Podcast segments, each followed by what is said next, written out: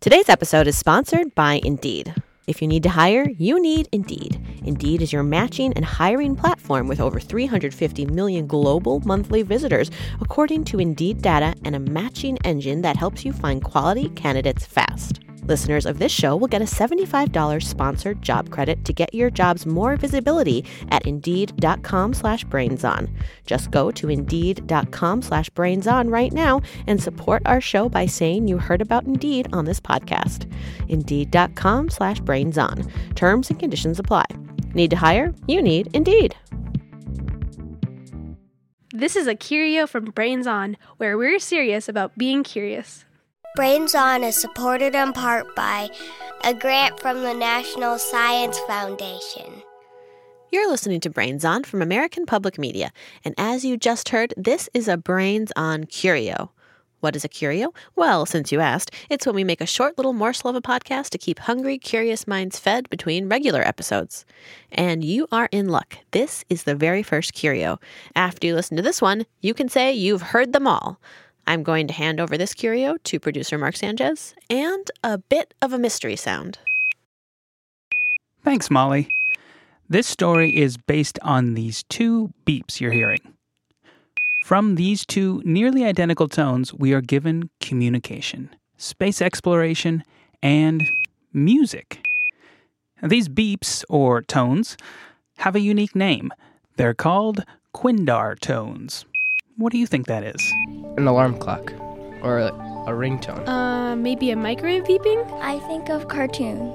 the tone from the hospital when someone's in a coma or something. Oh, a heartbeat monitor maybe? Um, it kind of sounds like some machine working on something, like in those old movies, where the computers are like as big as a room and working on a calculation. I mean, it sort of sounds dangerous.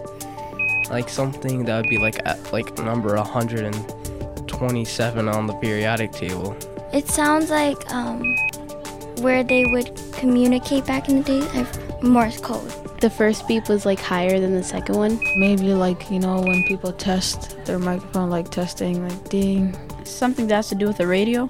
It does sound kind of like maybe like a space thing. I have no idea. I don't know. I'm pretty sure I heard that in that one, what's it called? That movie, Hidden Figures.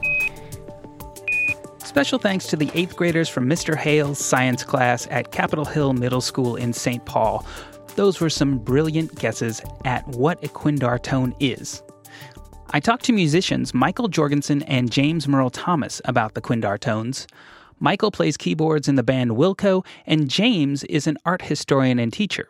But when these two get together, they make music under the name Quindar. And you'll see in a second why the name makes sense, because the two incorporate archival NASA recordings into their music. Here's Mikael to start off the explanation of what a Quindar tone is. Well, a Quindar tone is the beeps you you would hear in the recordings of communications during early manned space flights um, from Gemini through Skylab in the NASA program. And they serve as a checksum or a way to alert both mission control and the astronauts that there is communication open between the uh, astronauts way out in space and the people on Earth. And it's sort of like uh, one box on Earth goes, Hey, are you there? And then the box on the spacecraft receives that. It's like, Yes, I'm here. Wait, are you still there? And then this just kind of goes back and forth. The technology that they use for it is it's something called push to talk or PTT. And it's basically like a CB radio. It's like whenever you push down the button to talk, there's a beep at the beginning, and then when you're finished speaking, you let go of the button, and there's a beep that rings at the end. It's the same idea as a walkie talkie. You push the button when you want to talk, and you let it go when you're done. In the early days of space exploration, engineers at NASA realized they needed a way to alert astronauts when someone was about to say something. Quindar tones did the trick. But there was another problem. Astronauts are constantly orbiting the Earth, so they're not always just over NASA mission control in Houston. And this is where it pays to be nice to people, because NASA set up a group of transmitting stations all over the world. That way, they could always be in contact with the astronauts. One of those transmitters was set up in Australia. It was named Honeysuckle. Honeysuckle, this is Houston contact. I know it's early for your H minus 45, but this is the only chance we'll check. have to check your net one because Hawaii is tied to it and needs backup for the LEM. Can you support a quick remoting check at this time? Certainly can, all configured. Uh, Roger, I'll ca- come at you right now. I'll count to five and back down again. Roger. This is Houston contact with a test. One, two, three, four. What you're hearing is a test of mission control, sending Quindar tones to the honeysuckle transmitter. One, two, three, four, five, five, four, three, two, one. End of test. And it may seem like a small thing, but ensuring these lines of communication were in proper working order made for much smoother and safer space travel. Now, you might hear these and think, well, that's pretty neat. But would it inspire you to write a song? Well, it would if you were the band Quindar. Here's Mikael Jorgensen again. This sounds like somebody, like a drummer, counting off a song as if you were, you know, about to play a song if you were in a band. Honeysuckle, this is Houston contact. I know. You know, he was like one, two, three, four, dun dun dun dun. dun.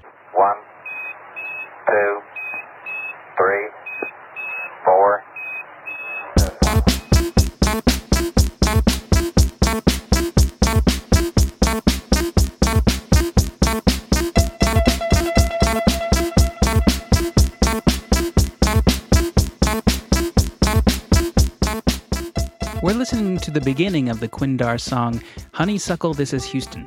And you heard that archival tape right there at the beginning, the same one we heard earlier. Here's Quindar's James Merle Thomas. One of the things that was really interesting for us throughout was, you know, taking an audio sample that everyone knows very well. If you think about, you know, a really famous audio clip of someone like Neil Armstrong walking on the moon. I'm going to step off the LEM now. That's one small step for man, one giant leap for mankind. You know, that's a 10 second audio clip, but it's actually part of a three hour communication between the astronauts and mission control. And quite honestly, a lot of really boring stuff happens in those three hours. People talk about what they ate for lunch, how they're putting on their seatbelts, everything else. And one of the things we were really interested in was thinking about that kind of routine, everyday experience. You know, what it's like to go to work in space.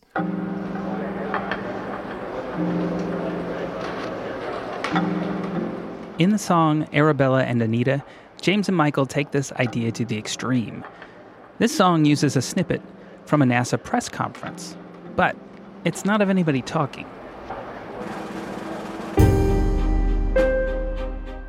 The original field recording for that is actually just the sound of a microphone.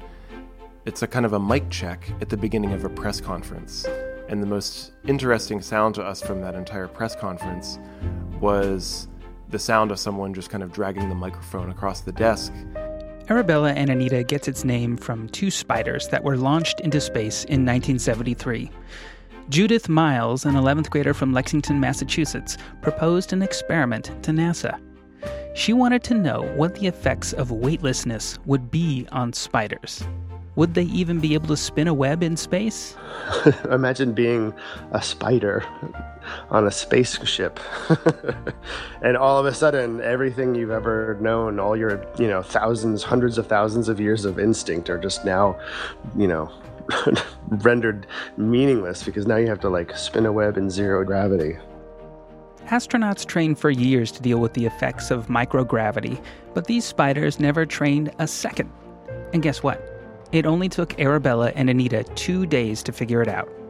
They each spun webs in space.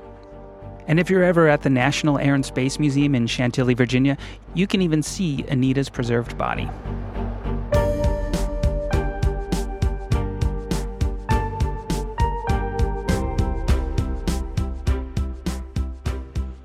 You might not think that space exploration and art go hand in hand, but NASA has a long history of working with artists. In fact, during the Apollo missions where the Quindar tones were first used, NASA asked different artists to take part. Norman Rockwell created paintings. Robert Rauschenberg made collages out of discarded blueprints and scraps of paper, which, if you think about it, is similar to Quindar finding art in the everyday.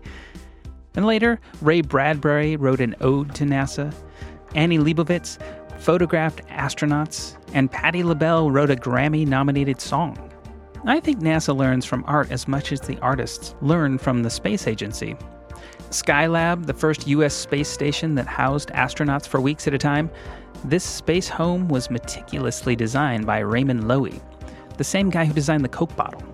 And you can bet whenever NASA has a new mission, there will be an artist's rendering of what it might look like to, say, fly over Jupiter or land on an asteroid.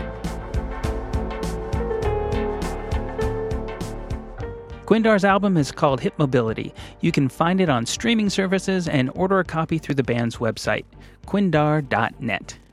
And make sure you look for the band if they're playing in your town.